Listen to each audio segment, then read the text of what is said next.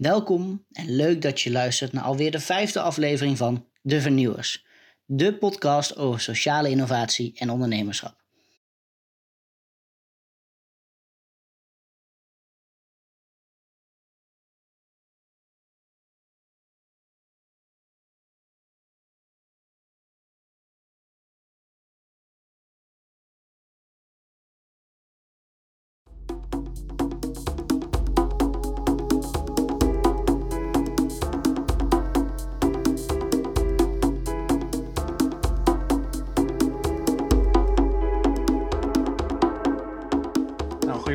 Lotte, leuk dat je, dat je bij ons aansluit vandaag. Om eigenlijk onze goedemorgen. gasten, ja, goedemorgen, om onze gasten eigenlijk wat beter te leren kennen. Uh, beginnen we eigenlijk met een uh, supersnelle vragenronde. Je krijgt een aantal open vragen en uh, die moet je gewoon zo snel mogelijk beantwoorden. Dus ben je er klaar voor? Is goed. Oké. Ja, kom op. Thuis of op kantoor werken? Thuis. Met je telefoon betalen of je pinpas? Pinpas. Vlieg of rijvakantie? Vlieg. Carnaval of wintersport? Uh, wintersport. iOS of Android? Android. Bellen of appen? Bellen. Frituurpan of airfryer? uh, airfryer. Bier of wijn? Wijn. Trein of auto? Auto. Koffie of thee? Koffie. Salade of friet? Salade. Netflix of tv? Netflix. En honden of katten? Katten. Kijk. nou, Top. dat was hem. Ja, als het Leuk. goed is, eh, hebben de luisteraars nu al een, een klein beeld van jou gekregen, eh, Lotte. Maar om, eh, om dat beeld nog wat helder te, helderder te krijgen, eh, zou je ons kunnen vertellen eh, wie je bent en wat je op dit moment allemaal aan het doen bent? Ja, tuurlijk. Eh, ik ben Lotte Leufkens. Ik ben 28. Ik ben woonachtig in Delft. Ehm, en ik ben de oprichter van Cloud En eh, dat heb ik opgericht inmiddels eh, oeh, een kleine vier, vijf jaar geleden tijdens mijn studie werkgebouwkunde. Ehm, en Cloud is een ontwikkelaar van bedtenten voor meervoudig gehandicapte kinderen op dit moment. Ik uh, kwam tijdens mijn studie werkgebouwkunde een gezin tegen in Delft met een meervoudig gehandicapt kind. En die vroegen mij eigenlijk om een, uh, een veilige slaapoplossing te ontwikkelen waarmee zij veilig buitenshuis konden slapen. Je moet je even voorstellen voor uh, meervoudig gehandicapte kinderen. Um, die hebben vaak mentale beperkingen waardoor zij niet veilig in een normaal bed kunnen liggen. Dus die slapen in grote houten beddenkooien. En um, die zijn super, want daardoor kunnen ze niet ontsnappen. Als ze een epileptische aanval hebben, kunnen ze, blijven ze ook veilig in bed liggen. Maar die zijn niet mee te nemen. Um, en ik heb toen tijdens mijn studie een, een meeneembare oplossing ontwikkeld. En uh, die ben ik tijdens mijn studie verder gaan ontwikkelen. Ik ben in 2018 afgestudeerd toen. En uh, toen waren we met het bedrijf al zodanig ver dat we daar met een fulltime team eigenlijk mee door konden. Um, en het is gewoon ontzettend leuke doelgroep om voor bezig te zijn. Omdat je ziet wat voor een wezenlijke impact je hebt op de levens van, uh, nou ja, allereerst deze gezinnen eigenlijk. Uh, we, we, waren in de core eerst erg een B2C bedrijf. Um, ik, uh, ik, ik had bijvoorbeeld twee weken geleden een klant die zei, tegen me zei van ja, we hebben in 26 jaar lang eigenlijk nooit een nacht door kunnen slapen. omdat je als je als ouder continu alert moet zijn, um, wordt er geen gevaarlijke situatie voor mijn kind gecreëerd. Um, en als je zoiets met iets wat je zelf ontwikkeld kan creëren, al was het zeg maar bij één gezin, want dat was mijn oorspronkelijke Mhm. doel vijf jaar geleden. Uh, ja, dat is fantastisch. Dat, dat is heerlijk om daar elke dag mee bezig te kunnen zijn als je weet dat je elke dag zo'n impact kan maken. Uh, dus dat, dat is Cloud Cuddle en dat doen wij nu vanuit Delft. En um, je ziet gewoon heel erg dat die doelgroep er is, dat je ontzettend pijn oplost. En uh, ik hoop dat we er gewoon uh, nog heel veel meer gezinnen mee kunnen gaan helpen in de toekomst.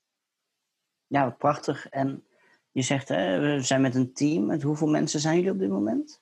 Ja, we zijn met een, een standaard team van vijf. Uh, maar daar zit eigenlijk best wel een schil aan ZZP'ers omheen. Uh, ja. in, in de groei van, uh, van Cloudcore heb ik heel erg gemerkt dat je elk moment weer net andere expertises nodig hebt.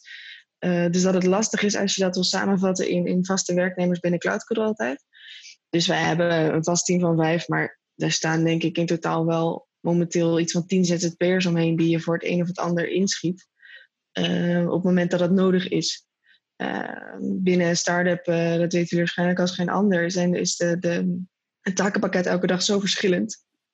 Maar je hebt gewoon een core team wat eigenlijk elke dag in ieder geval wel zijn werkzaamheden uitvoert. Oké, leuk. En wat is op dit moment jouw, jouw voornaamste taak? Of wat houdt jou vooral bezig? Oeh, wat mij voornamelijk momenteel bezighoudt is eigenlijk, even kijken hoor, ehm, logistiek is een groot stuk van wat ik doe. Uh, op het moment dat je natuurlijk grotere vragen krijgt, moet je de productie allemaal kunnen schalen. En dat wil je het liefst ook op zo goed mogelijk maatschappelijk verantwoorde manier doen. Uh, dus waar haal ik alle uh, stoffen vandaan? Waar laat ik het allemaal bij elkaar zetten? Eh, het transport bijvoorbeeld hoe kan je dat het, uh, het beste regelen? Um, en hoe, hoe, verder van tevoren je dat bijvoorbeeld doet, hoe beter je ook bepaalde keuzes kan nemen, bijvoorbeeld. Uh, als je met transport bezig bent, hoe, welke is dan de milieutechnisch beste manier? Dat duurt meestal langer, maar als je de tijd ervoor hebt, dan is het gewoon heel prettig. En ik merk dat wij in het proces daar nu steeds meer de ruimte voor hebben om, om die keuzes te kunnen maken. Um, daarnaast ben ik ook altijd nog uh, momenteel hoofd van sales als je B2B kijkt bijvoorbeeld. Dus wij werken steeds vaker samen met dealers in het buitenland ook. Um, en um, zorginstellingen of ziekenhuizen die nu inkopen. We zijn steeds meer van B2C naar B2B in het gaan eigenlijk. Um, en als laatste blijf ik in principe ook altijd nog hoofdproductontwikkeling, want ik blijf in mijn essentie een techneut.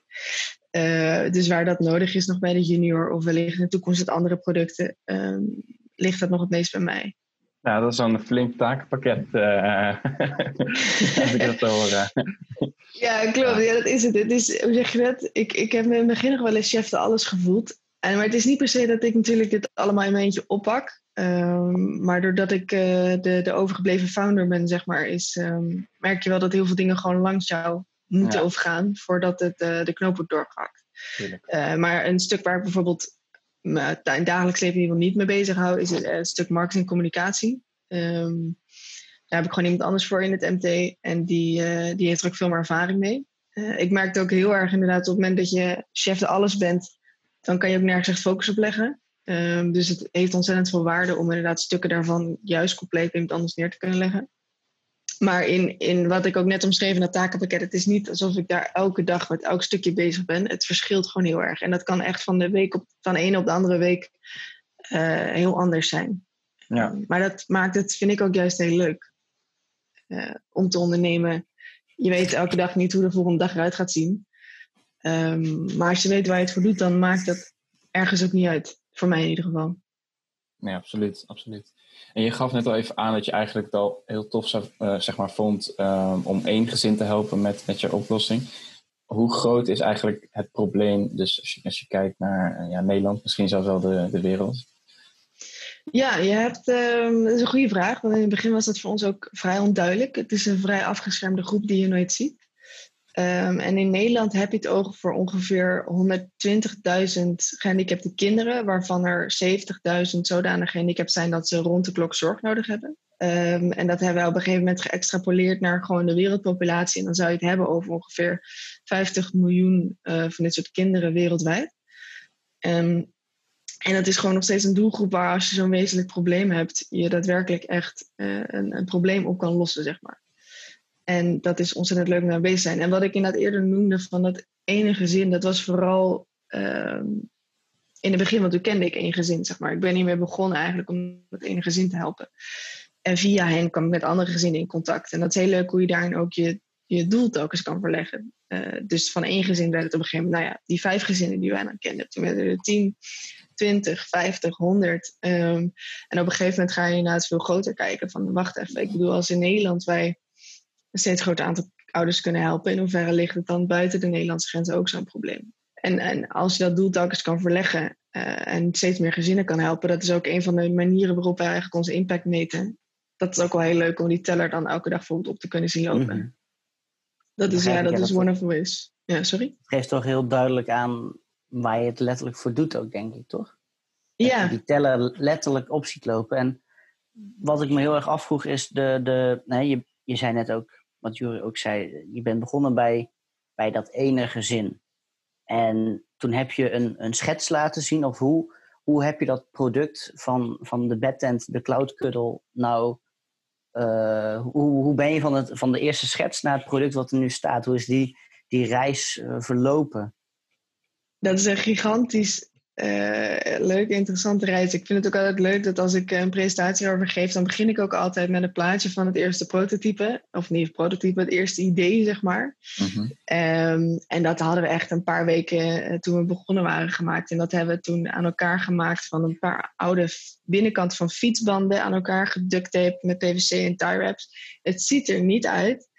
Um, en ik vind het vooral altijd heel leuk om te laten zien, om, om mensen meer een wezenlijk idee te geven over het feit van het, dat, het kan er nu fantastisch uitzien wat we aan het doen zijn en de mensen die we helpen. Ehm, maar het is ook allemaal met een heel klein idee begonnen, zeg maar. Wat op het moment dat je ermee begon echt niet leek alsof je daar ooit uh, uh, ontzettend veel mensen mee zou kunnen gaan helpen. Ehm, en dat vind ik altijd gewoon heel leuk om te laten zien, omdat het heel realistisch kan zijn voor één ieder. Als je gewoon een goed idee hebt en erin gelooft, ga er gewoon voor. Uh, want je kan ontzettend gave dingen bereiken en ontzettend veel mensen helpen. En daar inderdaad in de journey tussendoor vind je op een gegeven moment van, nou ja, oké, uh, weet je, fietsbanden, dat was uiteraard niet de manier om het te doen. Maar hoe dan wel? Uh, dus dan ga je producenten erbij proberen te zoeken. Kan ik het eventueel deels zelf? Ehm, dan moet je expertise erbij krijgen. Want ik ben zelf een werkgebouwer bijvoorbeeld, dus ik weet heel veel van staal. Maar er zit geen enkel metaal verwerkt in de Cloud Cuddle. Dus kan ik er ook bijvoorbeeld berekeningen op loslaten. Uh, dan ga je met tekenprogramma's aan de gang, doorrekenprogramma's aan de gang. En uh, in die journey ga je op een gegeven moment je prototypes uittesten. Ik weet nog de allereerste keer dat wij met uh, echt werkende prototypes naar deze gezinnen toe gingen, bijvoorbeeld. We hadden toen 25 gezinnen gevraagd om bij de, onderdeel te zijn van de eerste prototype testen. Toen studeerde ik overigens nog. Uh, mm-hmm. Dus er zijn we een maand lang elk weekend met vijf prototypes langs deze gezinnen gereden. En toen installeerden wij op vrijdagavond het prototype bij in een slaapkamer. En uh, hingen wij camera's op, zodat wij konden kijken van... hé, hey, wat doet het kind nou met zo'n cloudkuddel s'nachts? Want ik kan wel proberen te visualiseren wat ze gaan doen... maar ik heb eigenlijk geen idee. Um, en dat was tegelijkertijd ontzettend spannend... maar tegelijkertijd vond ik het ook doodeng. Uh, je legt dan een gehandicapt kind in iets wat je zelf ontworpen hebt, zeg maar. Als dat maar goed gaat, weet je wat dat ik dacht. Dus de, de eerste paar nachten hebben wij non-stop s'nachts, van een livestream dus, ja. uh, naar die livestream gekeken van uh, die bedden. Van wat, wat gebeurt er? En doodvermoeiend, ehm, maar ontzettend leerzaam. En, en dat was ook een van de eerste keren dat ik erachter kwam hoe wezenlijk het probleem was voor deze gezinnen. Want uh, elke zondag als wij volgens weer alle prototypes op gingen halen, um, waren die gezinnen zo dankbaar. We kregen allerlei cadeaus, boeken, flessen wijn mee. Um, uh, alleen al voor die paar prototypes die we toen hadden, zeg maar. Dat we dat oppakten. Um, en dat is ook zo leuk om die dankbaarheid terug te krijgen voor iets wat je doet. Uh, dat, dat gaf mij in ieder geval toen de tijd de energie om, om dat ritme in ieder geval te houden. Uh, want jullie weten waarschijnlijk als geen ander inderdaad hoe, uh, vermoeiend het soms kan zijn, het ondernemen. Zeker als je nog naar je studie doet, zoals jullie nu nog hebben. Maar ja, als je, als je dat doet met iets wat eigenlijk op een bepaalde manier nog een uit, uit de hand gelopen hobby is op dat moment, ja, wat kan je dan gestolen worden? Dus ik zal die prototype fase van wat zal het in taal zijn geweest, 1,5 jaar, inderdaad ook nooit vergeten. Uh, hoe realistischer het steeds werd mm -hmm. dat je echt iemand kon gaan helpen. En die, die, Sorry als ik te langdradig ben hoor. Ja, absoluut. Ik vind het ja, echt heel interessant. Ik zit echt met uh, met uh, uh, ja, open oren naar je te luisteren. Maar wat, uh, die, die, die rondes van prototypes, je bent dus eigenlijk heel erg snel um, met knik in de knieën bijna, zoals je het vertelde, hoe spannend dat je het vond, onder je doelgroep gaan testen. Gelijk. Ja. Met het eerste product waarvan je dacht, oké, okay, hier durf ik zo'n kind in, in, in, ja, achter te laten, klinkt heel overdreven, maar in te laten slapen. Ja. ja. en ik snap ook wel dat je dan inderdaad die eerste paar nachten alleen maar naar die livestream aan het kijken bent. en dan heel blij bent dat zo'n kind gewoon slaapt. Ja. En dat je geen ouders de, de kamer in ziet rennen. Uh, dat lijkt me nou, een heel, heel fijn moment. Ja, ja dat, is, dat is ontzettend, ontzettend fijn inderdaad. Dat is, um, ik zal het ook nooit vergeten, want eh, je, je moet eigenlijk wel. Hè? Dat wordt natuurlijk altijd geleerd ja. als je in ieder geval over technische producten hebt. Van joh, ga eigenlijk zo snel als je kan met het meest slechte prototype wat je hebt naar je klant toe, of potentiële klant toe. Want zij weten wat ze willen, dat weet je niet. Um, en natuurlijk bij zoiets als gehandicapte kinderen doe je daar wel een paar iteratiestappen over. Uh, maar dan nog steeds, het was wel een, een drempel om even mezelf overheen te zetten die eerste keer. Ja. En wat was nou het moment uh, toen je dacht van wow, dit, dit werkt echt. Of we hebben nu uh, een prototype staan dat, ehm, dat wel eens het uiteindelijk de oplossing zou kunnen zijn? Nou, dat was denk ik het eerste weekend. Want ik weet nog dat wij ehm, van tevoren helemaal wel opgesteld van... joh, wanneer is het geslaagd, wanneer is het niet geslaagd? hoe, hoe gaan we dit evalueren? Ehm, en dat we toen hadden gezegd, nou ja, als de, als de helft van de prototypes heel terugkomen als het ware, want ik bedoel, er kunnen op meerdere plekken natuurlijk kan er iets stuk gaan, zonder dat het direct een gevaar is voor het kind, dan vonden wij het al geslaagd, zeg maar. En na het einde van die, was het vier weekenden, vijf weekenden, um, waren ze allemaal nog heel. En hadden uh, het gros van de kinderen ook nog hartstikke goed geslapen, doorgeslapen langer dan ze normaal gesproken deden. Ehm, dus dat was uh, bizar eigenlijk voor ons dat dat zo goed was uitgepakt. Ik uh, denk dat ik me toen pas realiseerde ehm, hoe realistisch het was dat we een, een werkend product hadden op een gegeven moment. Want voor die tijd dacht ik altijd van ja, hoe gaat je dit ook lukken? Ik bedoel, het is, het is, een, het is een niche-markt. Je moet ontzettend mhm. goed zorgen dat alles veilig is en alles gecheckt hebben. En um, ik kom helemaal niet uit de medische kant ik, ik, voor die tijd hield ik mij gewoon ontzettend nog een slag om de arm. Van joh, het is ontzettend tof wat je aan het proberen bent. Uh, maar ga er niet te hard van dromen dat het lukt. Uh, want dan is de teleurstelling misschien alleen maar groter. En toen ik zo hard de cijfers onder mijn neus kreeg, uh, hoe goed dat prototype al was, dacht ik, ja, nu kan ik het inmiddels bijna niet meer gaan ontkennen.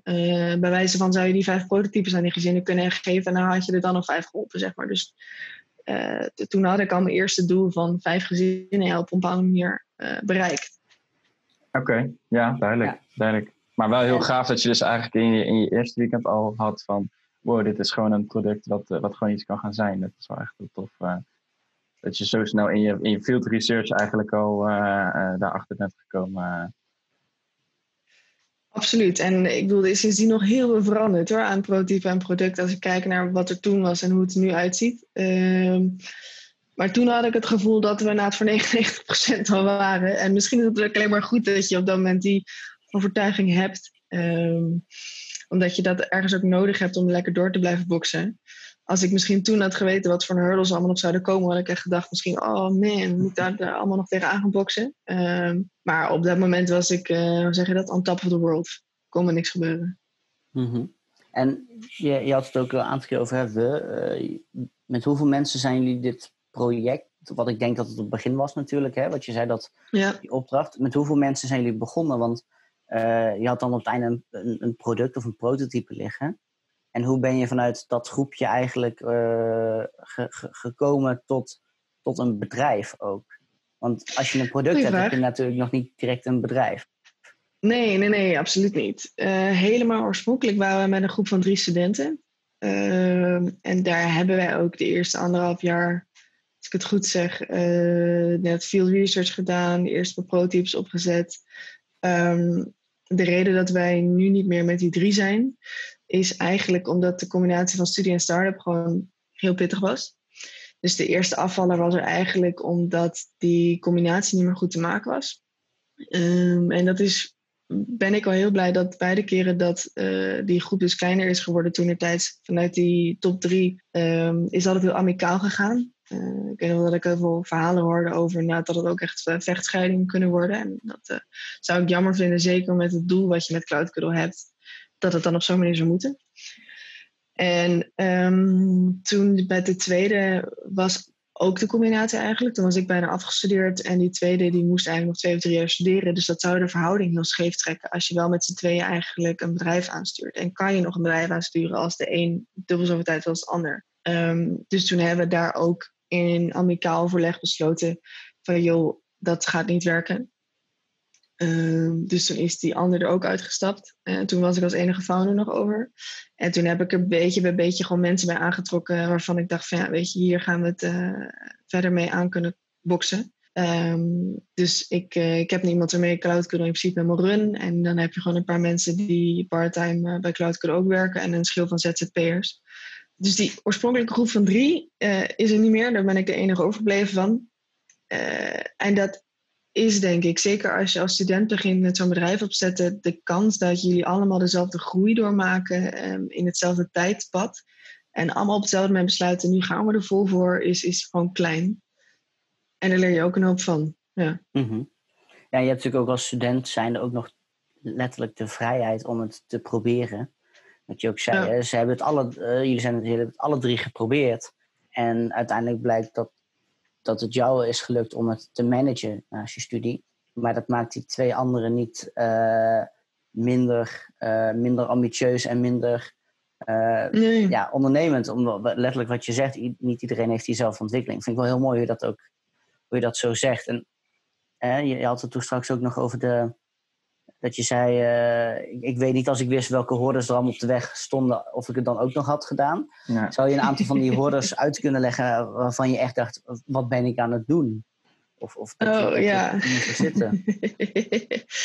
um, nou ja, bijvoorbeeld met, met het stuk, wij zitten natuurlijk in de medische sector, dus het is een uh, medisch product. En daar liggen begrijpelijkerwijs ontzettend veel normeringen voor en specificaties en eisen.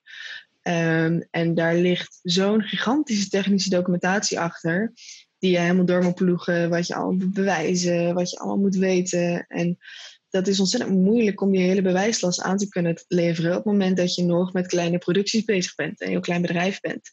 Kijk, dat hele grote partij als een Philips daar, daar uh, de leveranciers voor hebben en de data, dat ze dat continu kunnen blijven wijzen, dan snap je dat. Maar op het moment dat je um, dat nog in hele kleine batches moet produceren om continu die complete documentatie aan te leggen, vraagt nogal wat. Um, en dat wist ik op dat moment nog niet. En dat heeft heel veel tijd gekost. Uh, veel slapeloze nachten. En dat is ook echt wel even iets wat geld nodig heeft om, uh, om op te zetten. Uh, dan heb je het inderdaad over bijvoorbeeld, het is nu een CE-gekeurd medisch hulpmiddel. Mm -hmm. Nou, daar hebben we denk ik inmiddels wel twee jaar over gedaan om dat helemaal voor elkaar te krijgen. Daar liggen ontzettend veel ISO-normen achter, bijvoorbeeld, of NEN-normen. Wat je ook niet moet onderschatten is dat je uh, in de zoektocht naar de juiste partners ook echt wel met mensen op een gegeven moment gaat botsen. Wij zijn natuurlijk een ontzettend impactgedreven onderneming. Uh, maar niet iedereen staat zo in de wedstrijd. En dat mag ook, dat hoeft ook helemaal niet. Uh, maar als dat niet op voorhand duidelijk is, dat je anders in de wedstrijd staat en je probeert er samen iets op te pakken, dan merk je gewoon dat er op een gegeven moment wrijving kan ontstaan. en dat kost ontzettend veel energie. Ehm, toen ik dat merkte, dat is ook op een gegeven moment de reden dat, moet ik goed zeggen, in zomer van 2019 uh, ik op een gegeven moment officieel bij Social Enterprise NL heb aangegeven van joh, wij willen dat keurmerkje ook op het bedrijf, zodat het duidelijk is voor een ieder die met ons samenwerken van in essentie en helemaal bovenaan zijn wij een sociale onderneming. Wij zullen mm-hmm. altijd de sociale impact voor het geld zetten. Um, en ik merk er erg dat het sindsdien ook makkelijker is om de juiste uh, mensen om je heen te verzamelen. Uh, omdat je meteen weet inderdaad of je ogen dezelfde kant op staan. Dat kan, ik heb hem waarschijnlijk ook vaker dan nodig, uh, me dat persoonlijk ook af en toe aangetrokken. want nee, goed, je bent nog jong, je hebt nog nooit echt bij een bedrijf gewerkt. En jij moet er wel even leiding aan gaan geven. Tuurlijk denk ik dan soms van shit, had ik dit net zo moeten doen of had ik dit net niet zo moeten doen. En daar wil ik graag in leren. En er wordt soms, omdat je al leiding geeft als bedrijf, ervan uitgegaan dat je wel al ervaring hebt en de kennis. En dan zeggen van jongens, dit is voor mij ook de eerste keer. Uh, Dat kan soms best confronterend zijn. Uh, dus ik, uh, de persoonlijke groei die je daar moet doormaken en de ruimte die je zelf moet geven om fouten te maken, om op je bek te gaan. Wat natuurlijk helemaal integraal onderdeel is van start-up en ondernemen. Ehm, dat heb ik ook wel heel erg moeten leren. Jezelf de ruimte geven dat je het allemaal niet weet en that's oké. Okay. Uh, maar als ik het niet doe, dan doet niemand het. En hoe zorg je er dan voor dat je jezelf toch weer oppept om op dat soort momenten dat je op je bek bent gegaan, toch door te gaan? Um, jezelf heel erg moet inpraten. Uh, maar ik kan ook niet ontkennen dat, je daar, uh, dat ik daar ook echt mijn, mijn, directe kring die om me heen staat uh, heel goed kan bij kan gebruiken. ik denk dat je niet moet verwaarlozen dat nou, bijvoorbeeld de partner die je hebt, dat die je daar heel erg in kan boosten. Uh, ik bedoel, die ziet natuurlijk van een afstandje beter hoeveel moeite en energie je erin stopt. En kan je dan vertellen van, joh, natuurlijk ga je dan af en toe feedback. Um, maar dat doet niet af aan het werk wat je in de tussentijd bewerkstelligt en, en de impact die je maakt. Uh, ik denk zonder bepaalde key personen om me heen was het een stuk pittiger geweest of moeilijker. Kan ook helpen dat je, als je in het verleden al best wel wat tegenslagen soms hebt moeten te verwerken, dat je resilience, uh, je weerbaarheid uh, aan zich ook al beter is. Uh, ik heb her en der zelf ook niet de makkelijkste jeugd gehad. Dus dan was het ook misschien soms wat makkelijker om weerbaar te zijn in moeilijke situaties. En te denken van, nou ja, ik weet uit wat voor moeilijke situatie ik soms al gekomen ben. Dus dan kan ik dit ook wel. Hoe zeg je dat? Een bepaald geloof Mhm. of vertrouwen in jezelf. Van, weet je, eh, no matter what comes, eh, ik kom er wel doorheen. Ja, ik het weet is hoe sterk ik in mijn schoenen staan. Dus Ja. nu ook weer. Ja, Ja, exact. Dat is precies. wel heel mooi dat zegt. Dat je die, die weerbaarheid die je ergens opbouwt, dat, dat dat nu je kracht is geworden. In plaats van iets wat je in de weg zit. Ja, ja en, en het, het, het, het, hoe zeg je dat? het onhandige daarin is dat je dus vaak ontzettende hurdles tegen moet zijn gekomen om te weten dat je die kracht hebt. Of om die, om die weerbaarheid op te bouwen. Maar daar zit dus ook echt wel iets moois in, of iets belangrijks. Eh, je wenst niemand die hurdles toe, maar je weet wel dat als iemand die hurdles tegenkomt, dat hij er veel sterker uit kan komen. Ja. Dus soms een beetje wens je het iemand toe. En je noemde al een aantal keer, aantal keer dat je eh, dus het heel belangrijk vindt om dus echt sociaal bezig te zijn met het hele bedrijf. Ehm, en dat je daar dus ook partners bij moet zoeken die, daar, nou, die erbij aansluiten. Ehm, dat is je nu gelukt. Eh, hoe, heb je zeg maar, met productie en transport, zou je daar iets kort, over kunnen vertellen hoe je dat, eh, hoe je dat hebt aangepakt hoe je dat nu doet? Eh, ja, tuurlijk. Ehm, dus het lukt steeds beter om daar de juiste partners in te vinden. Als je kijkt naar productie, vinden wij het gewoon echt heel belangrijk dat we een, een, goede relatie hebben met degene die de productiefaciliteit aansturen. En ook dat dat gewoon op een sociale manier gebeurt. Dus alle plekken waar wij eh, fabrikaten vandaan halen en productie draaien, zijn wij geweest. Ehm, en daarvan weten we ook dat zij bepaalde certificaten hebben en normen naleven. Waardoor wij weten dat de mensen die daar werken ook gewoon op een goede manier daar werken. Ehm, en dat is zeker in de tegenwoordige maatschappij nog best wel een ding natuurlijk. Als je kijkt naar bepaalde kledingproductie bijvoorbeeld. eh, wat daar voor industrie achter zit. Ehm, het lastigste is eigenlijk dat je, eh, dat je dus de combinatie moet maken dat je... eh, je wil het product zo bereikbaar mogelijk maken voor je doelgroep. Eh, want heel veel mensen moeten het uit eigen zak betalen. Dus je wil gewoon heel erg dat zij niet duizenden euro's gaan kwijt hoeven te zijn. En tegelijkertijd wil je zorgen dat je hele productieketen op een maatschappelijk verantwoorde manier gebeurt. Ehm, en daar een match in vinden, dat is best wel een zoektocht, zeg maar. Ehm, stel je laat het namelijk bijvoorbeeld eh, eh, in zich heel in Nederland produceren, wat heel lastig is, want je hebt in Nederland geen grote eh productiefaciliteiten van dit soort dingen. Dan moet je het product meteen voor de klant tien keer zo duur maken. Dus haal je daarmee je uiteindelijke missie. En een van onze voornaamste missies is zorgen dat deze zorg betaalbaarder beschikbaar is voor je klanten. Ehm, dus, dus de afweging daartussen en daarin de juiste keuze kunnen maken waarmee je eigenlijk beide kunt bereiken, daar hebben wij voor gekozen om daar gewoon heel veel tijd in te stoppen. Uh, we hadden daar ook, uh, denk ik, een, een twintigste van de tijd te kunnen stoppen.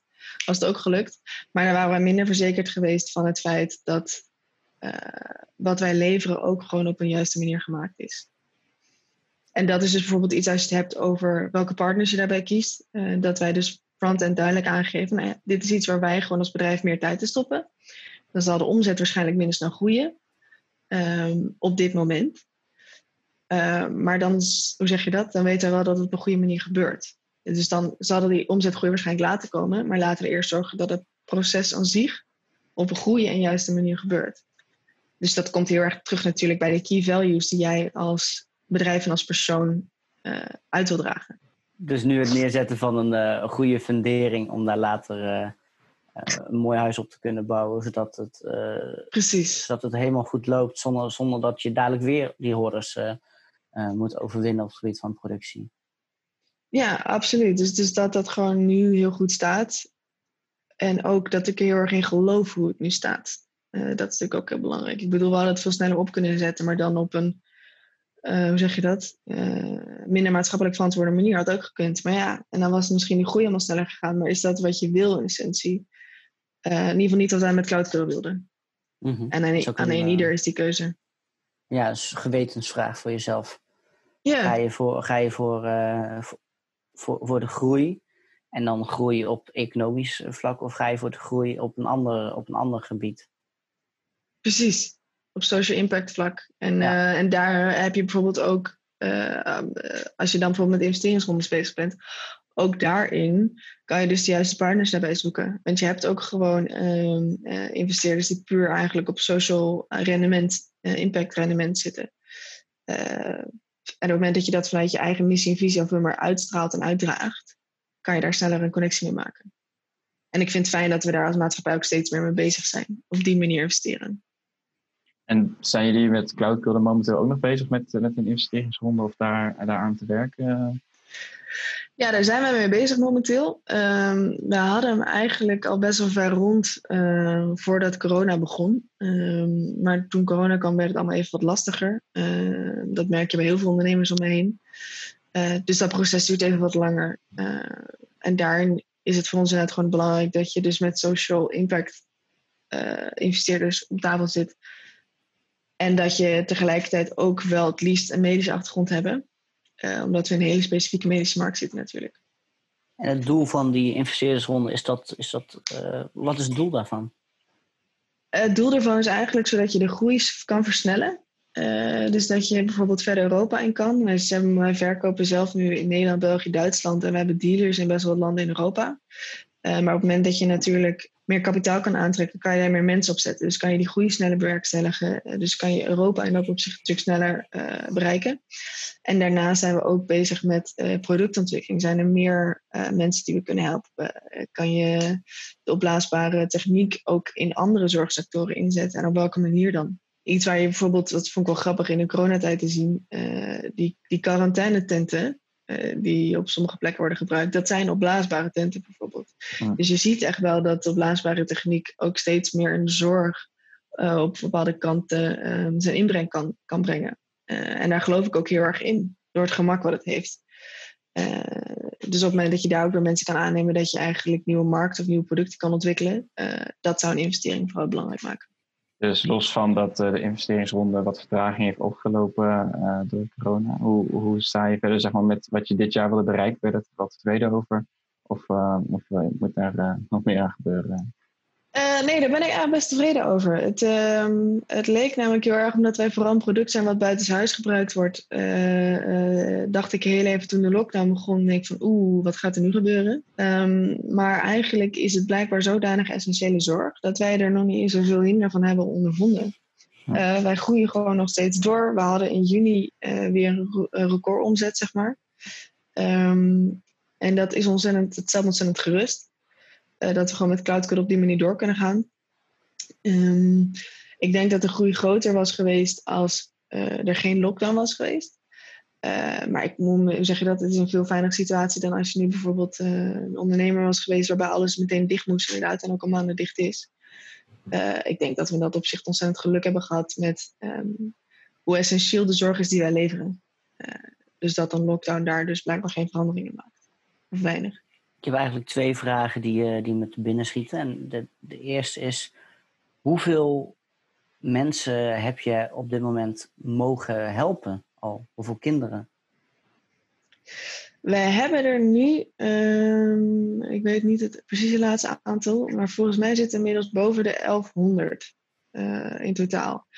Uh, want wij verkopen bijvoorbeeld niet alleen, maar wij verhuren ze ook. Uh, op die manier tellen we ook door. We hebben wel eens samengewerkt met Make-A-Wish Foundation bijvoorbeeld. En uh, we hebben denk ik, het product is sinds de zomer van 2017 op de markt. Toen zijn we in hele kleine stapjes begonnen eerst. Voor mij ligt hij inmiddels boven de 1100, ja. Dat is een heel mooi aantal. Ja, het is ontzettend gaaf om met dat soort aantallen te mogen weten dat je, dat je al zoveel gezinnen hebt kunnen helpen. En hopelijk nog veel meer in de toekomst. Precies, en, en, dat is precies wat ik wilde vragen, is uh, de toekomst van Cloud, Cloud Cuddle. Hoe ziet die er volgens jou, uh, volgens jou uit? Wat is je droom? Ja, mijn droom is dat het gewoon over de hele wereld deze gezinnen kan helpen. En mijn droom is ook vooral dat het over de hele wereld volgens ook wordt vergoed. Uh, wij proberen echt een casus op te bouwen van de gezondheidsvoordelen die het niet alleen heeft voor het kind, maar juist ook de mantelzorgers die om hun kind heen staan vaak. Uh, hoe vaak wij wel niet mensen aan de telefoon hebben die zeggen van ja, we hebben gewoon uh, PTSS, burn-out, uh, ontzettend veel stresssymptomen doordat ze eigenlijk overdag moeten werken en s'nachts dan volgens ook nog slecht kunnen slapen omdat ze zoveel zorg hebben. wat ze met ontzettend veel liefde doen. ik vind het heel bijzonder altijd als ik deze gezinnen spreek hoeveel positiviteit eruit straalt. dat vind ik zo ontzettend knap. En misschien is dat wel wederom omdat er gewoon meer hurdles zijn, waardoor je op een andere manier tegen het leven aan leert kijken. Ehm, ik denk dat je op het moment dat wij die bewijslast ontzettend duidelijk hebben van de gezondheidsvoordelen die er allemaal liggen, en het dan het eigenlijk vergoed weten te krijgen in alle landen voor deze gezinnen, ehm, dan zou die missie nog meer behaald zijn natuurlijk. Waar ik het eerder ook over had, van joh, het bereikbaar maken, betaalbaar houden voor uh, deze gezinnen die het al zo lastig hebben. Dat zou echt fantastisch zijn. Ik hoop dat we dat in de aankomende twee jaar in ieder geval binnen Nederland zouden weten te bereiken, maar ook in de omliggende landen. Ehm, en ik hoop eigenlijk dat als je bijvoorbeeld 10 of 20 jaar in de toekomst kijkt, dat je dan met deze opblaastechniek gewoon nog veel meer uh, uh, care aids eigenlijk uh, makkelijker kunnen maken in de gezondheidszorg. Problemen op kunnen lossen, makkelijker kunnen maken, um, maar voornamelijk ook betaalbaarder. want de zorg is ontzettend duur, voor ons met z'n allen. Uh, het ziet er niet naar uit dat die uh, heel veel goedkoper wordt. Dus ik zou heel graag mijn steentje willen bijdragen om te kijken of ik met slimme innovaties de zorg juist wel weer betaalbaarder kan maken. Ja, je noemt al even innovatie. Wij hebben altijd de vraag, uh, ik denk dat ik het antwoord wel al weet, maar vind je jezelf een sociale ondernemer of een sociale innovator? Een sociale innovator. Ja. Uh, sterker nog, wij zijn um, toevallig dit jaar uitgeroepen door de Euro European Investment Bank als een van de beste social innovators van Europa van 2020. Um, wat ontzettend gaaf eer is uh, om, om tot die groep te mogen worden uitgeroepen. Uh, in Nederland hebben we best wel prijzen mogen winnen, maar om ook op Europees niveau op die manier erkend te worden, ja, dat is echt fantastisch. Ik vind het ook super dat ze op deze manier juist het sociaal ondernemerschap en het sociale innovatieschap uh, stimuleren, uh, dat een podium geven. Um, maar goed, door die erkenning kan ik natuurlijk geen ander antwoord geven nu als dat ik een sociale innovator ben. -hmm. En jij, jij als sociale innovator, als we dat dan nu zo mogen zeggen, wat is dan echt typisch Lotte?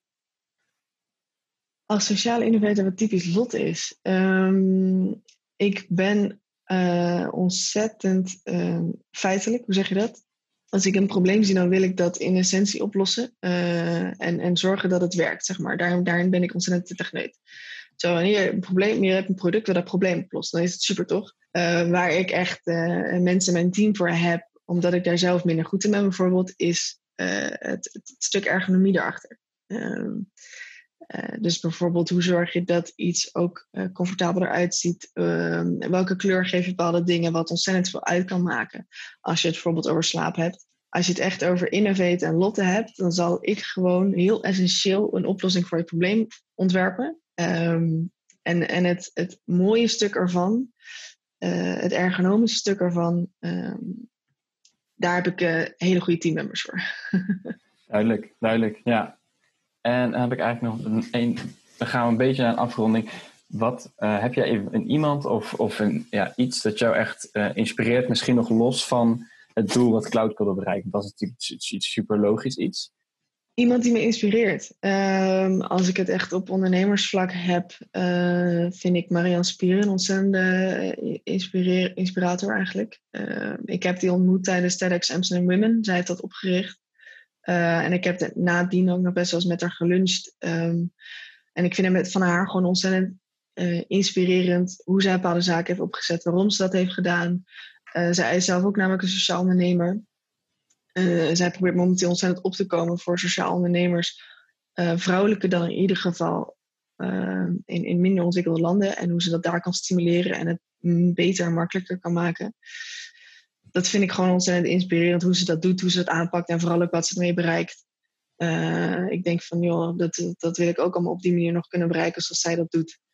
Um, dus, dus ja, als, ik, als je me vraagt naar een inspirerend persoon, dan moet ik altijd aan haar denken. Gaaf. Klinkt mooi. Ja. En dan, uh, dan ga ik uh, alweer de laatste vraag van vandaag aan je stellen, Lotte. En dat is, um, dat vragen we eigenlijk ook aan iedereen, om ook uh, de luisteraar nog wat extra te inspiratie of leesvoer of kijkvoer mee te geven. Uh, welk boek, film of documentaire uh, moet iedereen volgens jou gezien of gelezen hebben? ja, dan kom ik bij mijn favoriete film eigenlijk terecht. En het heeft niks met ondernemen te maken, maar ik, ik hou gewoon van die film. Ehm, ik hou van oude films. Um, en mijn favoriete film is La Vita e Bella uh, het is een Italiaanse film, dus in het Engels is het Life is Beautiful. Um, ik hou erg van, van Italië. En het is een, een, een, oude film en het speelt zich af tijdens de Tweede Wereldoorlog. En um, het is deels heel erg gemaakt als een, als een komische film, maar het heeft een hele serieuze ondertoon. Um, en ik vind de, hoe zeg dat? De ridicule positiviteit van de hoofdpersoon in, in de moeilijke situaties waarin hij in de hele film zit, eigenlijk ontzettend inspirerend. Uh, hij kan in de meest moeilijke situaties zitten en hij kan op een bepaalde manier toch nog zo'n mooi, vrolijk spel van maken. Uh, ja, daar kan ik van genieten. Uh, als, als je zeg maar zoveel uh, moeilijke hurdles tegen iemand aan kan gooien. En ik bedoel, het is natuurlijk een film en het is scripted. Um, dat snap ik ook wel. Maar dat inspireert me. Ik denk van ja, met zo'n ridicule positiviteit zou ik ook altijd in het leven willen kunnen staan. En in het Italiaans, dat vind ik ook gewoon een mooie taal. Heerlijk meegenomen. Klinkt heel yeah. mooi. Uh, Lotte, dan gaan we jou ontzettend bedanken voor dit uh, leuke en inspirerende gesprek. En uh, dan wensen we je nog een, een hele fijne dag. En voor de luisteraars, nog, vergeet ons nog niet even te volgen op de, alle sociale kanalen met de Vernieuwers Podcast. En vergeet ook je niet te abonneren op onze podcast. En tot de volgende. Yes, dankjewel.